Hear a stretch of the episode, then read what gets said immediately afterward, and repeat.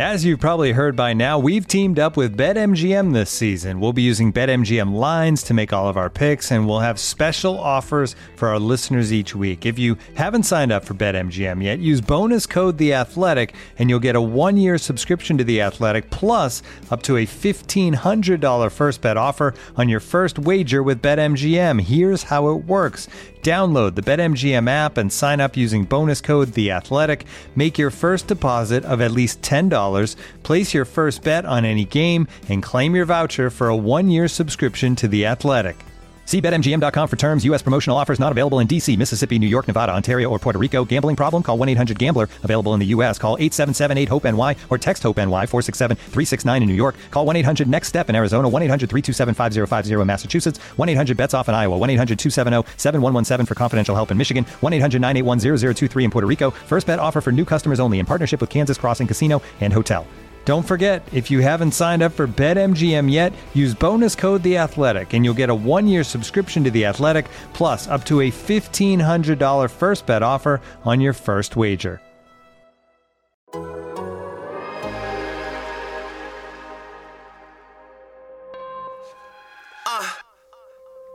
are now tuned into Anything's Potable, the most honorable, the most audible. Hold the applause, like Paul Pierce when he was fresh out the hospital, like Antoine when he shit. Welcome to Anything Is Potable, the Boston Celtics podcast here on the Athletic Podcast Network. I'm your host, Sam Jam Packard, professional sports fan, and I'm joined by El Nino himself, the kid, the god, the legend, who is cracking a Coca-Cola because he's ready to podcast, folks. We are here in the depths of the TD Garden after the Celtics absolutely destroy the Philadelphia 76ers in Game 7, winning 112-88. Jason Tatum sets a Game 7 playoff record with 51 points, and this game just got completely blown open in the third quarter. The Celtics outscore the 76ers 33-10. Jay, I thought the Celtics were kind of running away with the game midway through the second quarter. Joel Embiid kind of looked tired. James Harden. The Sixers were running away with the game, or the Celtics were running away with the game? Midway through the second or midway through the third? Midway through the second, I was feeling very confident as a Celtics fan. I was like, they had it. Joel looks tired. He's only flailing, getting to the line. I did not expect the kind of explosion and the absolute dominance from Jason Tatum in the third quarter, but that was just a truly, truly special performance from him, where he just was just going at Joel Embiid every single time. And the Celtics, they were just fantastic tonight. Yeah, and you could tell they wanted to go at Joel Embiid. You could tell they wanted to push the pace. Marcus Smart, after the game, said that when they started to push the pace in the second quarter, like you were talking about, he said you could see Embiid start to get tired. And it felt like the Celtics could sense that and just kind of went for the kill. And you could see the whole second quarter. So the game flipped on its head when Harden had that flagrant foul. He was going in. It could have been a 10-point lead if he had made the layup. Instead, he loses it out of bounds, hits Jaylen Brown when he's flailing his arm. And within 28 seconds, it goes from 8, could have been 10, to 2. And then it was just like, everything just kind of started to snowball for the Celtics from there. The third quarter was just like the Sixers hit a three to tie it on the first possession of the third quarter. And then it was utter dominance. 33-5 run. Jason Tatum just blitzed them with 3-pointers. He had some defensive plays. He had where he pressed out on, I think it was Melton, and forced a shot clock violation. They had the other shot clock violation when Joel Embiid just heaved something at the buzzer. It was you could sense the Celtics just went for the kill after realizing in the second, all right, they are wobbling a little bit. Let's go for it here. Yeah, and it felt like I don't know exactly what the 70s or the Celtics did to make the 76ers quit, but James Harden was just not aggressive in the pick and roll. Joel Embiid was not getting a lot of touches. It felt like in the third quarter when the 76ers only scored, you mentioned that 3, they basically scored 5 points the rest of the quarter. They got to points 9 and 10 in that quarter once Joel Embiid has been taken out. I guess, to rest, but they just weren't going. Neither of them were aggressive. It felt like they were trying to, like, okay, we're going to win the game on corner threes. We're going to try and just, like, spray the ball around. And it worked for the first quarter when PJ Tucker was 3 of 5, but just complete lack of aggression from Embiid and Harden. And at this point, it feels mean from, like, a Celtics fan perspective, but it's like that is both of their playoff reputations at this point, to just, like, melt away and not step up when you needed, like, when their teams needed them. And I just was like, it was just very confusing, but not at all surprising to just see neither of them be at all aggressive there in the third quarter. And the Celtics obviously deserve a lot of credit for defensively of just making it hard on them, but for all the process trusting where they're supposed to be going on, the 10-year anniversary of all of that, they just didn't seem like they were engaged in like at all in the third quarter. They had to do a lot, and the Celtics really sold out to take those guys away. And early in the first quarter, it looked like the 76ers might punish them for that. Tucker got a bunch of open looks. He made 3 3-pointers in the first, had 11 points, which was 2 off his season high for any game just in the first quarter alone. And so it felt like, you know, the 76ers almost figured some stuff out about attacking against the Celtics double big lineup. And I thought the Celtics offense was bad early. There was bad shots. They were forcing stuff. Terrible rim reads and just like really just not – they're driving very well, but the kick game was terrible. Yeah, and they had – it took their offense a while to get going. The only guy who really had it going from the start was Tatum. And I thought even with Tatum, it was like he scored a lot. He drew some fouls, but it was like he's often a very good decision maker on drives, and he's the one who starts their drive and kick game. And everything for them early was just going to the basket. There was no drive and kick. I think you tweeted it at one point, like, they're doing a lot of driving. It'd be cool if they do some kicking too. Yeah. And but it was interesting how they went at Embiid, and it felt like they used that as a strategy during parts of the series to go at him and then hope that later in the game it would make an impact.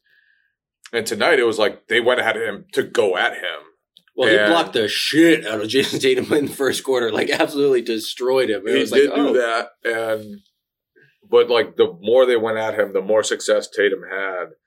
And he was, I mean, that third quarter, he was just basically targeting Embiid time after time after time. And that there's nothing that like the Sixers could do. They would sometimes bring over another help defender.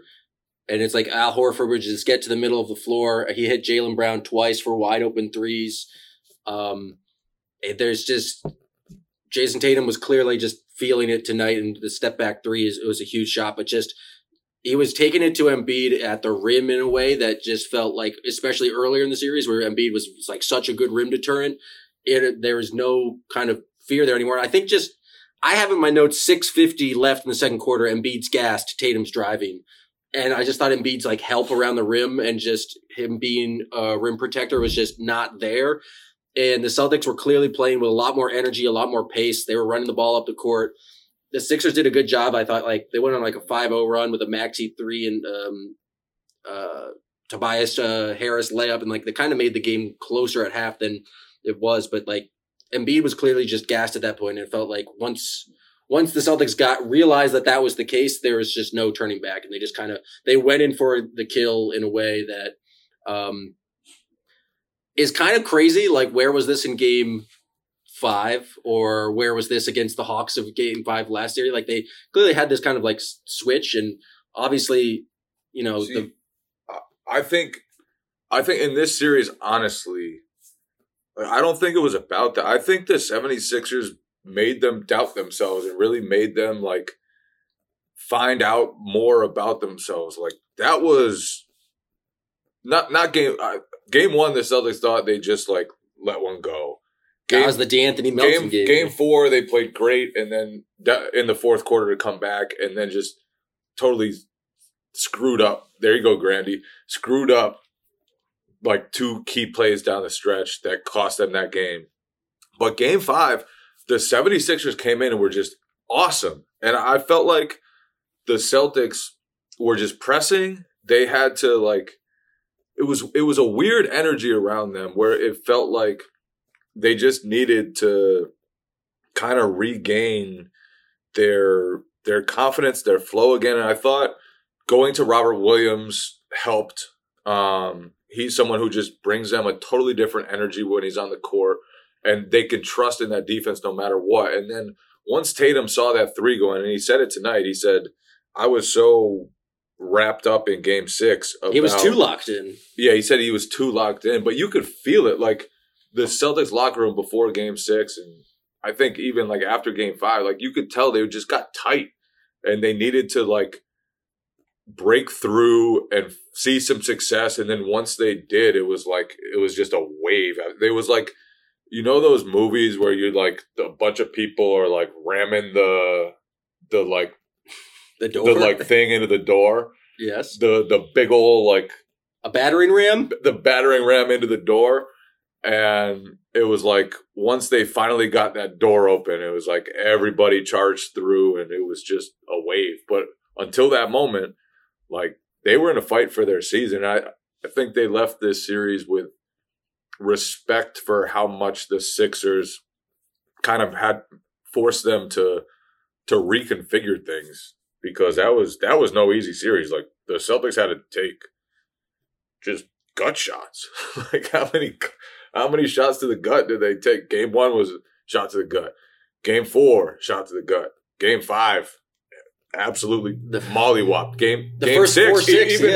The third quarter of game six was like they needed to really dig deep in that one. And today even they were down 8 in the first half. And at that point, like Tucker's making threes, they could have wobbled, but instead they went on the attack. And from then it was just like you could see they just like even when it was 9-10 still, you could see Tatum was just different. He was like they were up 12. It was 70-58. And Al was calling for cheers from the crowd. I forget what had just happened. They just gave up a bucket. Wasn't he inbounding the ball from underneath? Maybe it was a 24-second violation. They had gotten a stop, and Al was asking for cheers. And Horford was Tatum was either smiling or laughing and clapping like crazy. And then he came off and didn't even pass and just hit a three. And it was like at one point there was someone made a three and he was doing the wild guitar windmill. Like he was like I've never seen the guitar windmill. I thought he was doing the wave from home Wendell. No, he's playing a guitar there. But like yeah, I like.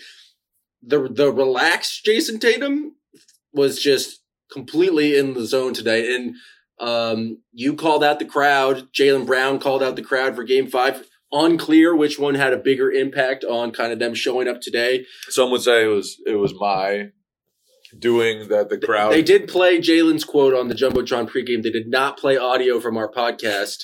But that's a game ops issue. That's my brother texted me around 3 today and said, "Is the crowd drunk enough?" And I certainly think they showed up to play today. You got to give credit to the team. It was a huge crowd, and I could tell. Even I walked over to the arena. I got there at like 1-ish for the 3:30 game, and even by then, you could tell it was like the vibe was different than it has been recently. And obviously, it's a Sunday, so everyone was on Causeway, but it was like people were amped up, cheering "Let's Go Celtics" already at 1:00. Outside the Garden. So you could tell it was a huge crowd. Like that was a crazy crowd. I'm burping over here because of my Coca-Cola. Do you think the big turning moment in the game, we've already mentioned the flagrant foul, but I'm going to take us a few minutes before that. Start of the second quarter, 2-3 calls kind of go the Sixers' way. Derrick White gets called for kind of a bogus call, I would say, on James Harden. And Joe Mazzulla just basically runs out onto the court. He did not call a timeout. It was very unclear what he was doing out on the court, but he was in the middle of the court. And I think all of the referees just kind of looked over. They were ready to give him a tech. And he was like, no, I called a timeout. But it was a wild move. It was the kind of angriest I've seen Joe Mazzulla but he stormed the court basically. I don't think he called a timeout before doing so. He must have called a timeout. No, I don't think he did. All three referees looked back at him like, well, what the hell are you doing on the court? And so I think the Jumbotron said it was a challenge. Eddie Palladino announced a challenge. There was no challenge. It was just a timeout. And Mazzulla lost it. Like he He's been Mr. Play It Cool all year round. Like, Mr. Let them figure it out all year round. And in that moment, he called timeout. He fucking lit up. Sorry, Grady. He lit up the referees, like, was just berating them. And then he always, in a timeout, talks to the three assistant coaches, and they'll figure out what they're going to say. He stands there, players address each other, and then Joe comes over. There was none of that. He went right over the players, like, veins are popping out of his neck. He's yelling at guys. He's, like, in their faces.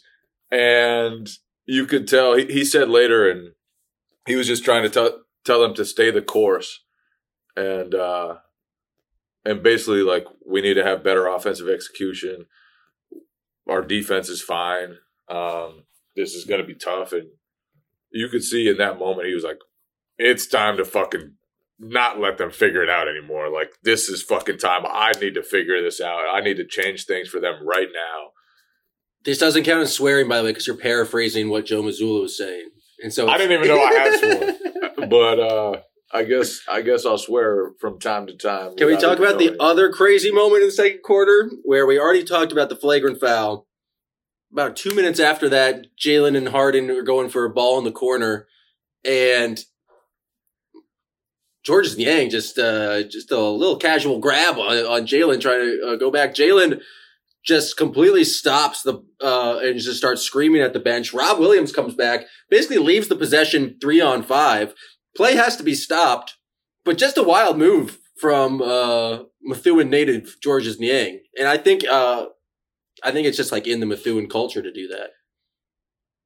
That is an unnecessary shot at Methuen. I think Georges brought it on himself by grabbing someone from the bench. He should have been ejected. That's not, you're not something you're not allowed to do. We learned tonight that grabbing someone from the bench is a great move. Oh, if the other team is going in transition the other way.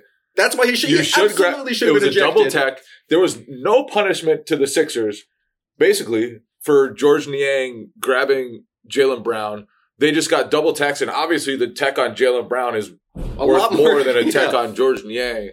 So really, that was just a brilliant move to wipe out a transition opportunity. I think we got to give Methuen native Georges Niang credit for an innovative way to stop transition play. I take it back, Methuen. You're the home of innovators. I did love Jaylen Brown's response, like talking about after the game. He's like, oh, and then here comes old Scott Foster calling a tech on me, not reviewing the situation whatsoever.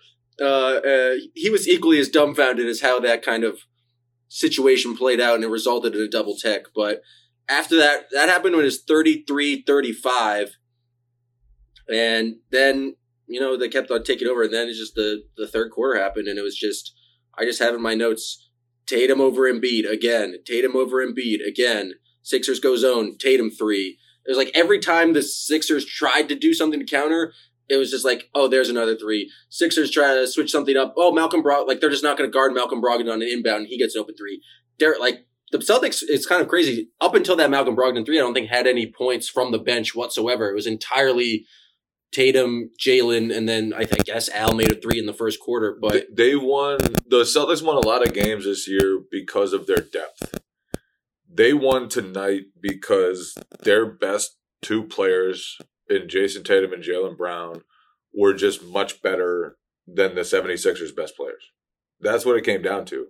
And obviously the Celtics' defense had a lot to do with that. They, starting Robert Williams in game 6, totally changed the looks that the 76ers were able to get, totally changed the comfort level that Embiid and Harden were able to produce for themselves earlier in the series.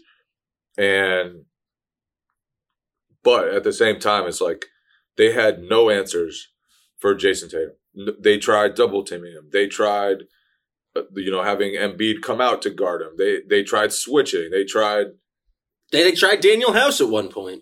Just bringing him into the game, see if they could change the energy. Didn't work. There was nothing they could do with Tatum, and it was clear Embiid at least, and probably Harden too, just kind of ran out of steam. They had, I don't know if they ended up with more turnovers than made field goals combined, but after 3 quarters, I believe it was 9 turnovers and 7 made field goals for the two of them. And 9 turnovers, 8 made field goals to finish the game. And some of the turnovers were just like ugly ones.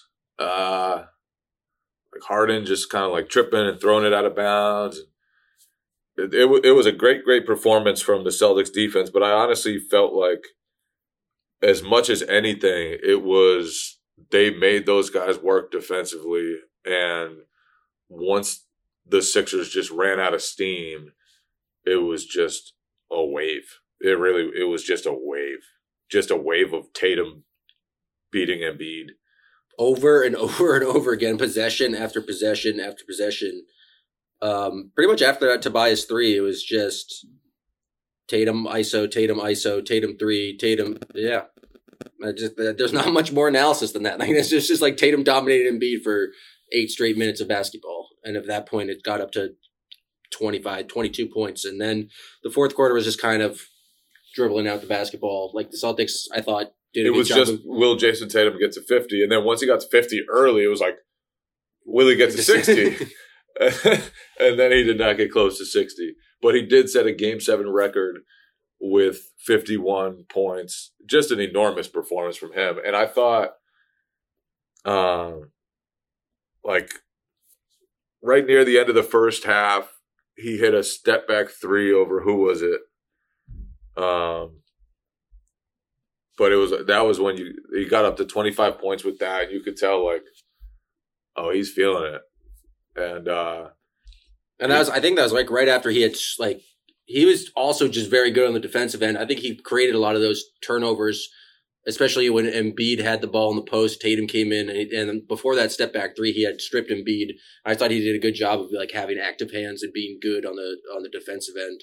The Celtics just played amazing tonight. Al Horford was just dominant against Joel Embiid, and there was just a number of possessions where Embiid had him on the post, just like one-on-one simple defense, and he just made it extremely difficult for Embiid to like really get anything going whatsoever. And he just continues to be, pretty damn amazing to get playing against Joel. Yeah, I thought the Sixers had a couple of possessions in the second quarter where they had Embiid attacked early, and Horford didn't handle it well. There was one play where it was like in transition, Embiid attacked on the left wing and just kind of drove right through him for a layup. And then there was another one, Horford, I believe he ended up fouling him. Other than that, the Celtics were super sharp in their defense on Embiid. Horford, I mean, he didn't shoot the ball well this series, although the three he hit in the second quarter, I think, was a big momentum. Felt like a big one. They were down like 9 or 10 at that point and kind of got the game closer. But according to like kind of the ESPN tracking, Horford held Embiid to 3 of 16 when he was the primary defender in Game 7. And so, Embiid didn't have it. Harden didn't have it. I don't know who else the Sixers are supposed to turn to at that point. Like Maxi's he's quite good, but not that guy. Tobias is not that guy. And then who else do they really have? De'Anthony Melton, I thought had some nice. He had a great moments. First half. Yeah, he had the tip in, and then who did he block? He had a great block. I think it was Jaylen at the rim. Yeah, Melton had some really nice plays early. Honestly, it was him and Tucker early were really the reasons why the Celtics went down as big as they did. And I thought Harden, like as bad as his stat line looked, it was even worse in person. No, in that first half, he was picking them apart. He was finding open shooters, and I felt like, honestly, it looked to me like they figured some stuff out against the Celtics double big lineup, and then it just all went away. It was like all of a sudden everything was harder for the 76ers. And even like Tucker had wide open shots. And it did feel like they spent the last 2 days being like, PJ, when you're open, we need you to fire it because they are going to help all the way off you, and you are going to be wide open. And sure enough, Harden trusted him, and he hit a bunch of threes early. But the trade-off for that for the Celtics was that they were able to keep Embiid and Harden from getting into any personal rhythm, and eventually the Sixers supporting cast just kind of went away too. Can we talk about the absurd gamesmanship displayed by the Philadelphia 76ers before this game?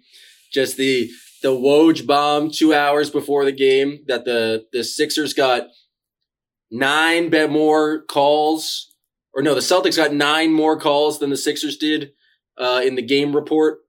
I have a game report where there's probably 500 calls in a play. 9 more is not an insignificant thing, but somehow this is a thing we're tweeting about 2 hours before the game. And obviously Daryl Morey exchanged some sort of story swap with Woj to get him to tweet this 2 hours before the game, right before. So it drops, right? So everyone can ask Doc Rivers about it. And then Doc Rivers can say, analytically, they won Game 6 and that it's hard to recover from refereeing about Game 6. I listened to Sixers podcast after Game 6 and not one Sixer fan was complaining about the refs. That was not a story from that game whatsoever.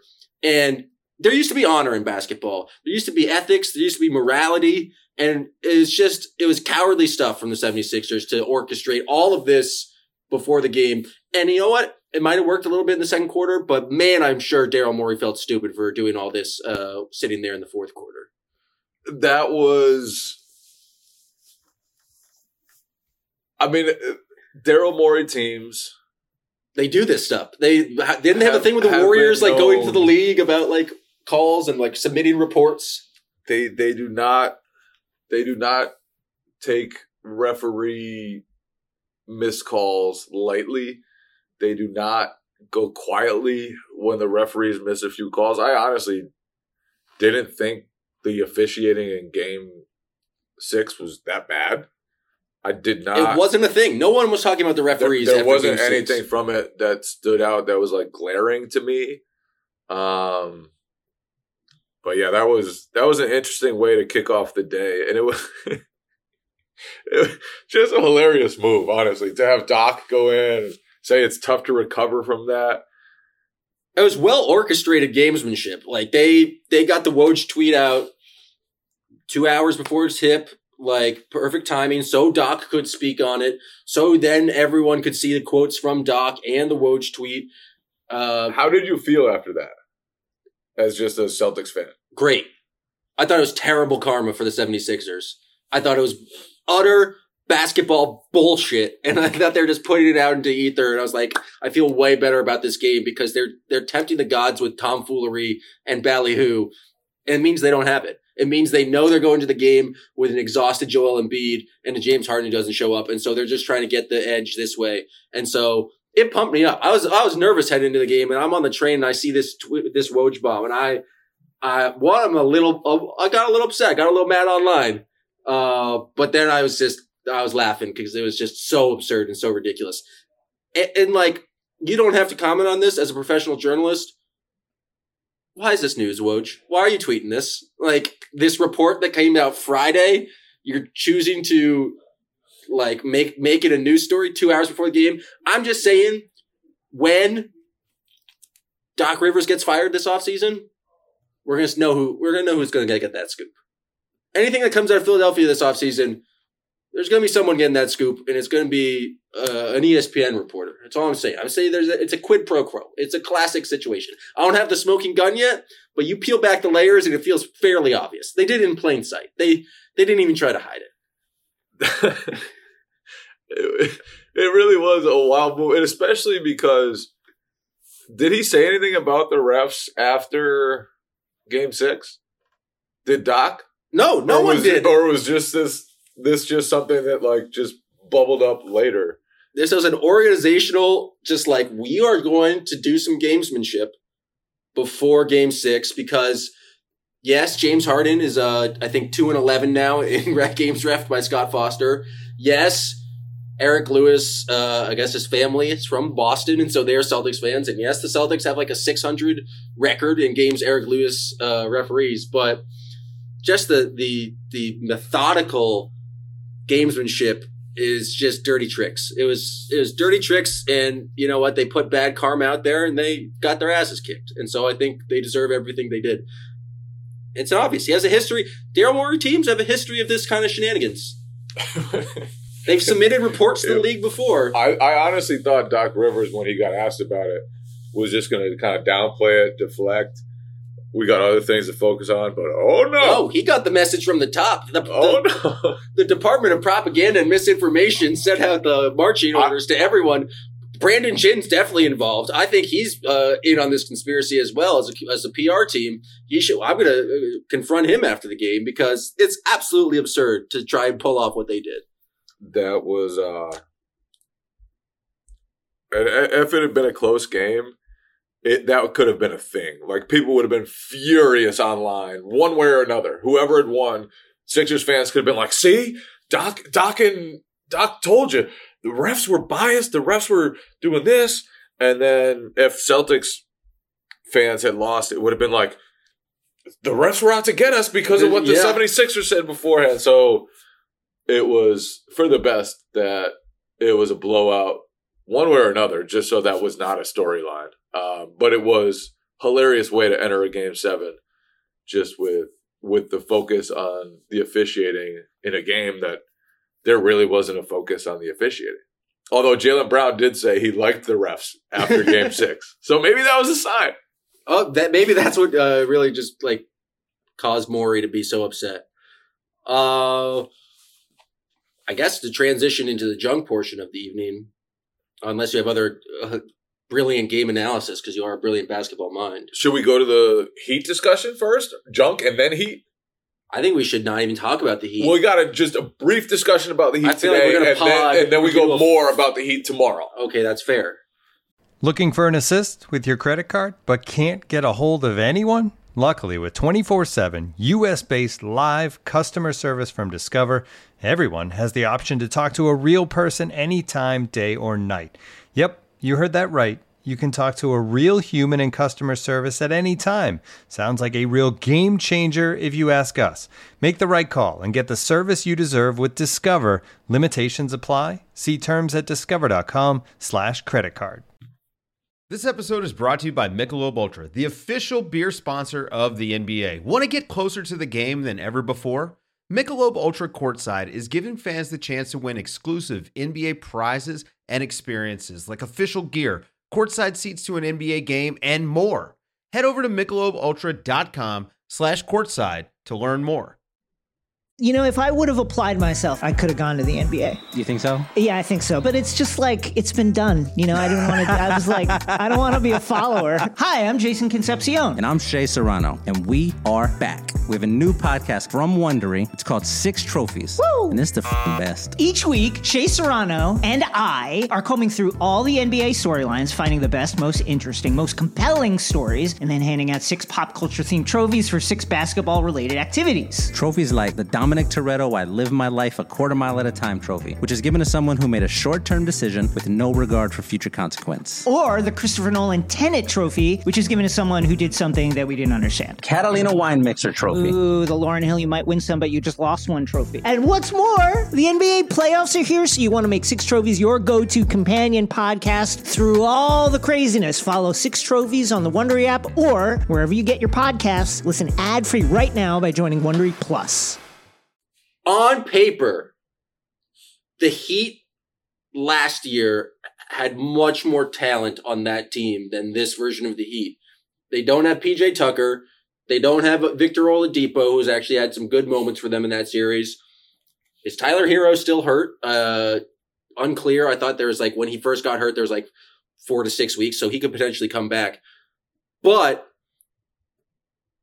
the Heat played very well against the choke artist Milwaukee Bucks, then played just a garbage basketball team in the New York Knicks.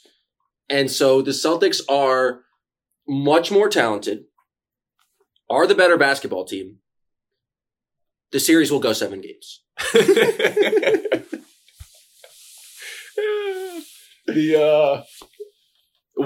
We'll see. Like, they should win. They're the better team. They should show up. Eric Spoelstra is Probably is the best coach in the league. They're going to have adjustments. It's going to be some gross dirty, grimy basketball. The Heat are very good at forcing turnovers. They're a very physical team. Freaking Cody Martin is going to hit an obscene amount of shots just because I've always been a huge Cody Martin fan. But Cody Martin it's Caleb, isn't it? No, Cody's going to play. I don't know. One of the Martins. Isn't it Caleb? Yeah, I think it's Caleb. They're twins. Literally, of the people to confuse, C. Martin. You got me second guessing which Martin it is now. I think it is Caleb. Yeah, I second guessed myself just because you were so confident. I was very confident. But they do have another Cody twin, Cody Zeller. They're twins everywhere. Zeller's a twin? I mean, brother. Another brother.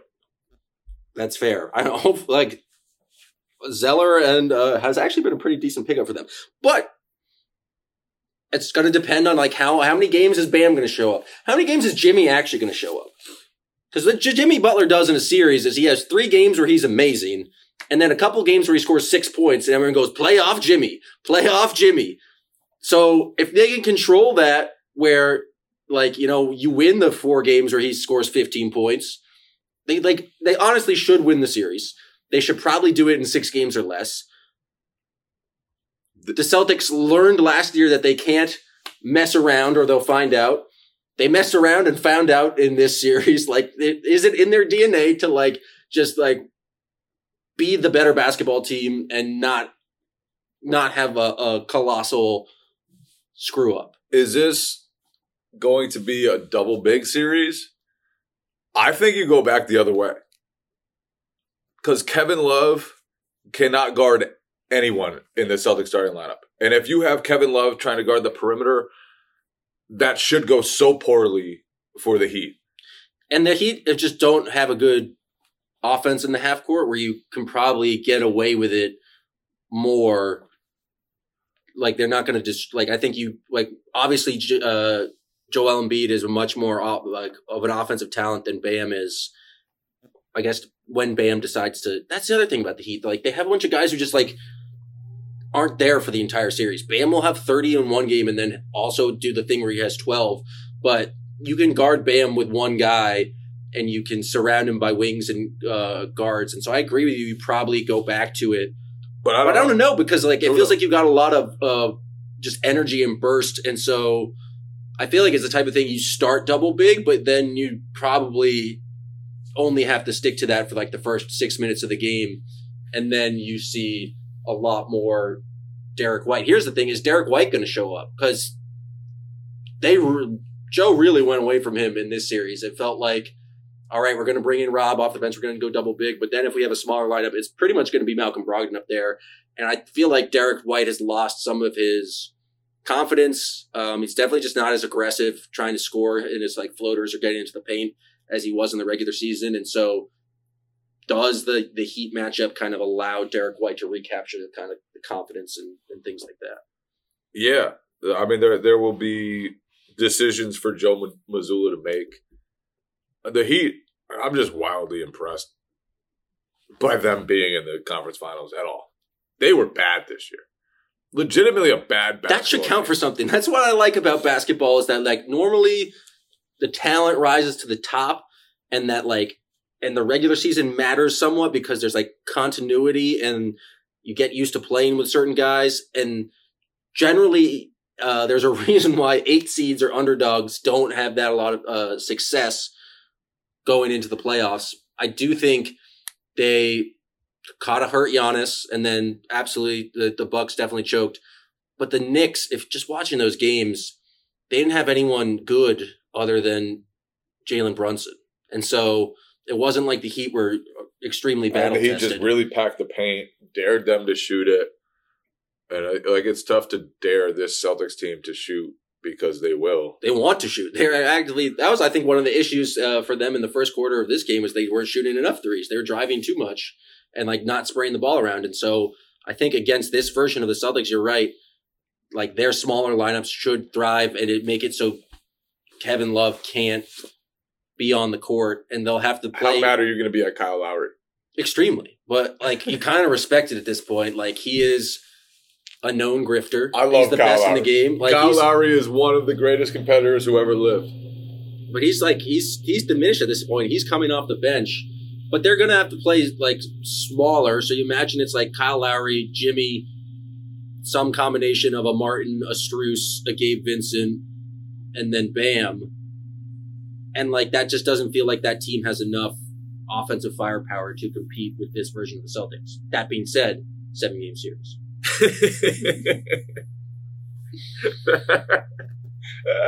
That being said, 7-game series, probably 3 of the most frustrating games Celtics fans have ever witnessed. Definitely 2 losses at home. No doubt about it. Probable game 1 loss. Oh yeah. No, they're like pretty good chance of a game 1 loss on Wednesday night. And like just a stunning loss. Not just a regular old loss. They're gonna have one dumb loss where they just don't have the energy. One loss where they like crap the game away with like up 8 with 4 minutes left. And then they'll figure it out in 7. The thing that to me will really dictate the series or how much of a chance Miami has in the series is whether the Celtics can just take care of the basketball. If they can get shots on most possessions and not give the Heat free points, then I think they'll be in very good shape. But the Heat are great at turning you over. They're great at mucking the game up. They're great at Kyle Lowry coming in and flying in and taking charges. The amount of stupid zones they're going to play. They're going to have like 4 different zones for the Celtics. There'll be a lot of times when Joe Mazzulla tells the media, just shoot it. Shoot it over the top of the zone. Yeah, and Celtics won't happen. But we'll talk about that more earlier in the week. Yeah, we'll break that down more later in the week. Terrible challenge by Joe Mazzulla in this game of a goaltending call. I blame Matt Reynolds. He was probably screaming that they need to review it. Sometimes it's not on Matt Reynolds. They switch up the review guy, or Joe was just going rogue? So Matt gives the advice, and then it's Joe's call. So sometimes Matt will say one thing, and Joe will go the other way. Joe would be like, I know what I saw. That was not a goaltend. It just didn't make any sense to give up your – like, I know it was a 20-point game at that point, and we're getting onto the junk portion of anything, but, like, just a wild decision there. Yeah. Not the greatest. Daniel Tice was here. He was. Daniel Tice. I saw him hanging out in the hallway after the game. He heard about a war on refs, and he had to be there. He had to. He was fighting. He supported it. He heard the 76ers were waging a war on refs, and he knew he had to join the cause. Yeah. He was in the hallway after the game. People seemed way thrilled to see him. You know, maybe Joel Embiid was a little intimidated with Tice in the crowd. Who knows? We got some homicidal Jaylen, which that would have gone down. The Garden would have exploded. He got fouled on that. Hey, goodbye chant was fantastic. I love that at the end of the game. Yeah, that's always a good high school favorite, you know? I do. Yeah, sure. Geno time with 3 minutes left. I still think should have put in Blake. Blake is the new Geno time. Joe Mazzulla doesn't even know who Geno is, but the folks know who Blake are. The folks know who Blake are. Yeah, that's all junk I have. I feel like it just got. Wasn't a lot of junk. It was a game 7. Game 7s have a lot of energy, a lot of tension, not a lot of junk. How about this stat for you? In their last 3 playoff games for the Philadelphia 76ers, fourth quarter stats, James Harden, 0 points, 0 made field goals, 0 free throws made. He had 0 points. In games 5, because they didn't play game 5. Okay, so that doesn't count if he doesn't play in it. But Twitter gets crazy sometimes. Who's the comparison player? Ben Simmons in his last 3 games. 5 points, 0 field goals, 5 made free throws. Did you see Ben Simmons' Instagram? Yeah, drinking a bottle of wine in a very oddly staged living room. Do you notice the wall placement of his television? Very off center. It was very concerning. Plus, like it just didn't feel like a place that should have a television. I had a bunch of people telling me he had bad furniture, but odd scene. But yeah, I guess go off Ben Simmons. It's not like he did anything, or he's at all in the playoffs, or was a successful basketball player this year. But he had himself a nice little Sunday. You know, I feel like it's tough to be the guy. It had to be a victory lap, right? Like he was smoking the 76ers pack, as they say. Yes, Mark Jones. That had to be the case. But I feel like you can't do that when you barely played at all this season. You did not play in your own team's playoff series, and your team got trounced by the same Sixers.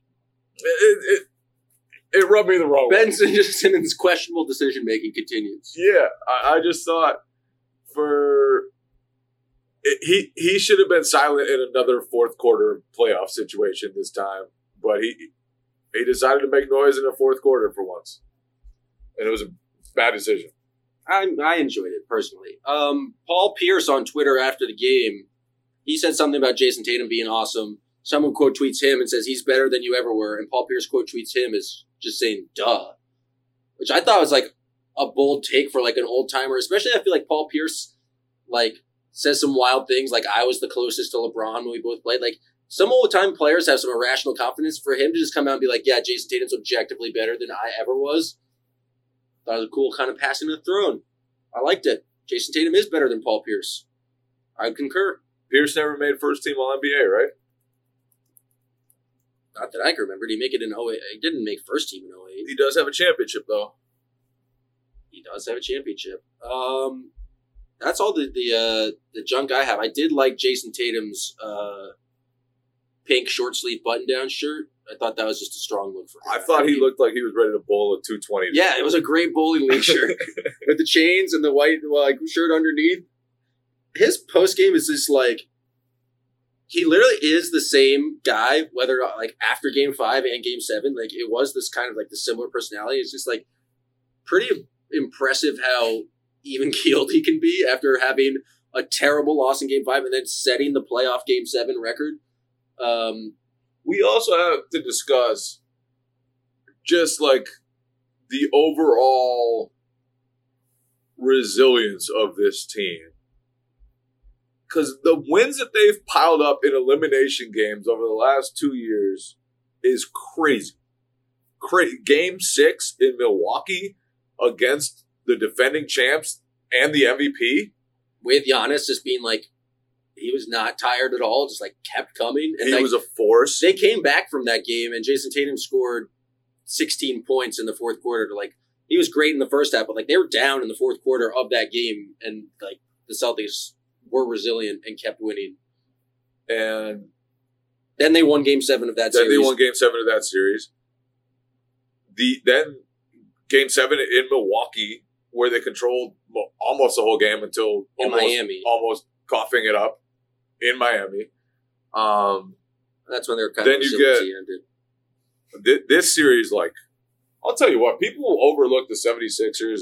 I probably didn't have as much respect as I should have for the 76ers just because of the way they've gone out in the playoffs recently and because of the way Harden looked toward the end of the regular season and in their first-round playoff series.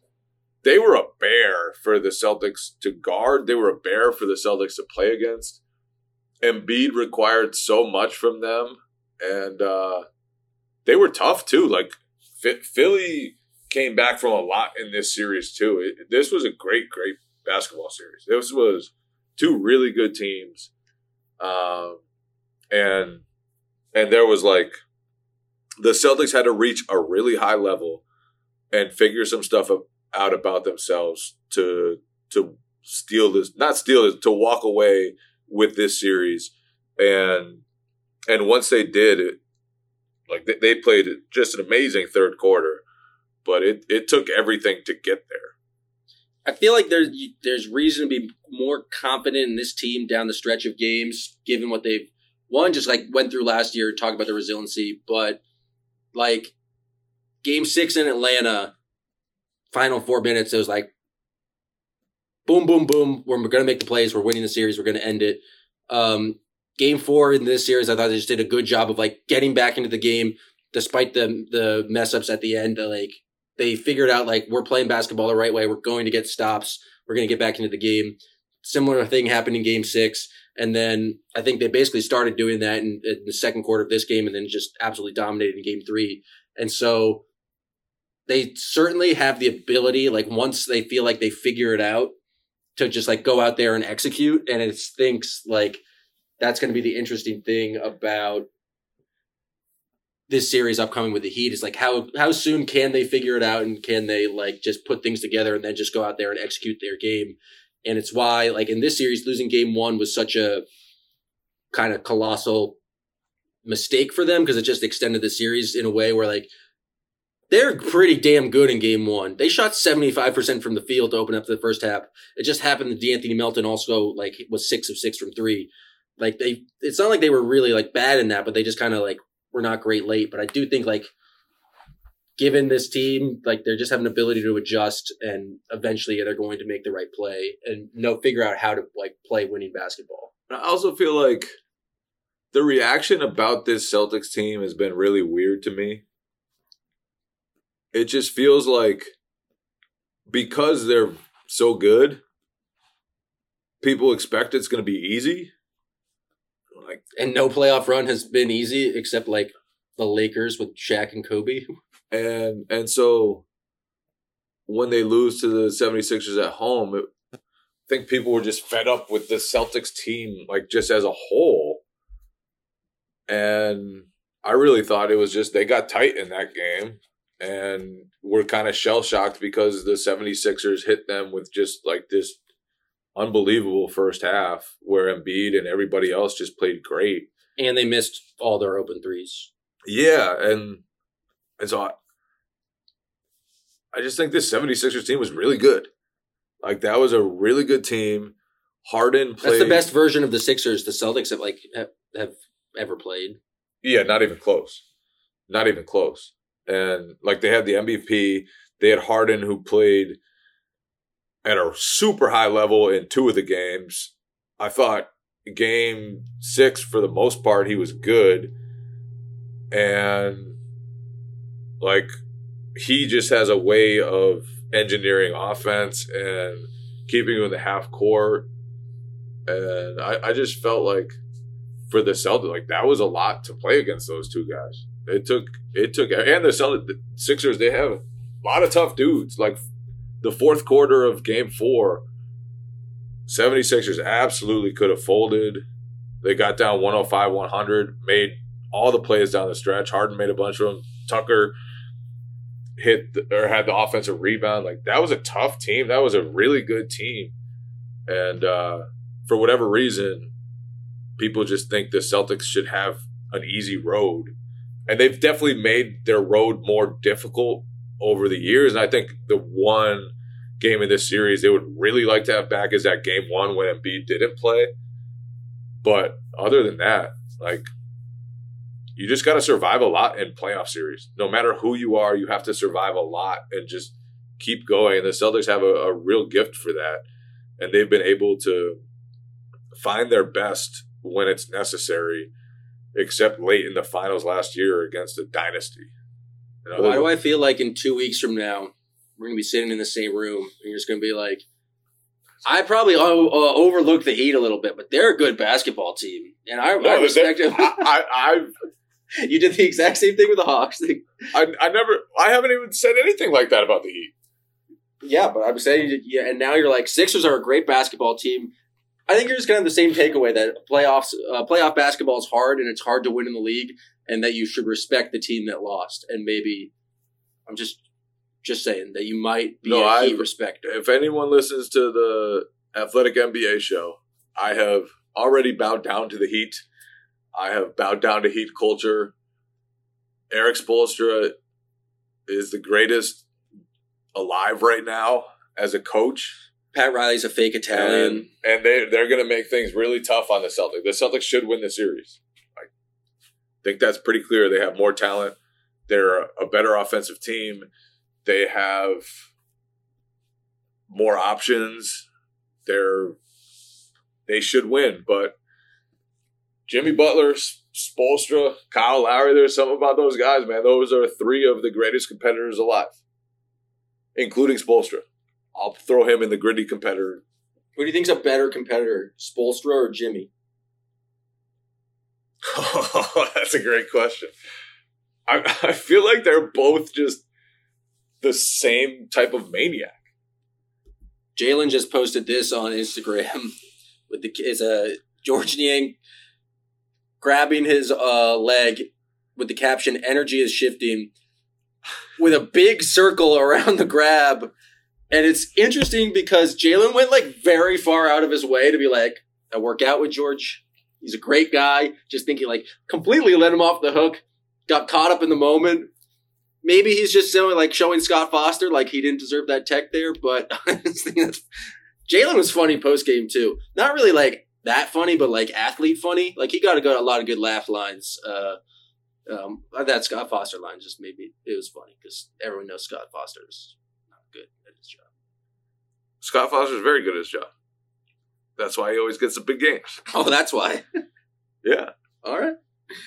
Any more junk from this game? Any more observations? Like we said, we'll be back to talk more about the Eastern Conference Finals, which is starting Wednesday night here in Boston, Game 1. But any more observations from a wild Game 7? That was... The third quarter was just crazy. It was crazy. Jason Tatum was just crazy. He was just crazy. Sometimes you just sit there and like, wow. And if they go on to win the championship, which they could. It's on the table. It's definitely what they're going for. The stretch he had from the last 5 minutes of Game 6 to the end of Game 7 will be remembered for a long, long time. Because he was dreadful. In Game 6. Absolutely dreadful over the first 43 minutes of Game 6. Made one and then was just like, you know what? Humbly, I'm one of the greatest players in the world. And he's not wrong. From that point on, he owned the series. He just put on the single greatest scoring performance in Game 7 history, which is crazy. And that Game 6 was I showed up to that game and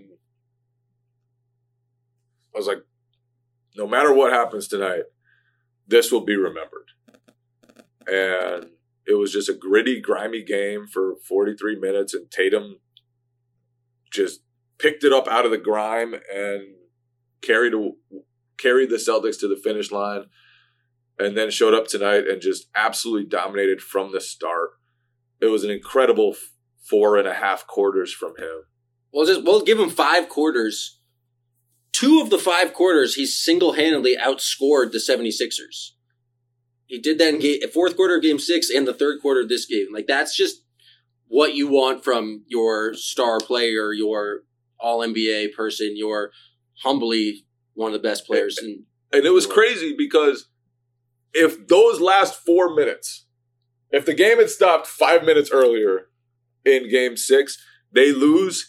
He is getting shitted on, absolutely mutilated, just ruined by everyone. They are dragging his name. They are saying he doesn't have the clutch gene. They are saying he doesn't have the killer instinct. They are saying there would be so many questions about him. And then he just absolutely dominated the rest of the series. He just stood up and answered the bell.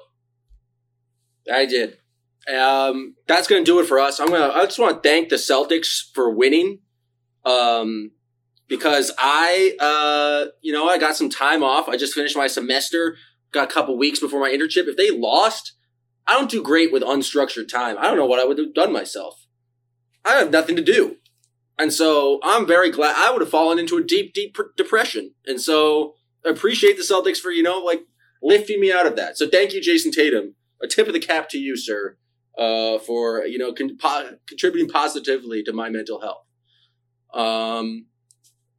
That's going to do it for us, folks. We're going to keep podcasting. We'll keep going after every single Celtics playoff game, of which there'll be 7 in this series. You can hear it from me first.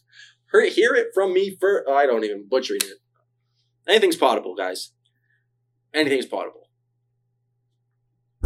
Really, really goofed up that ending.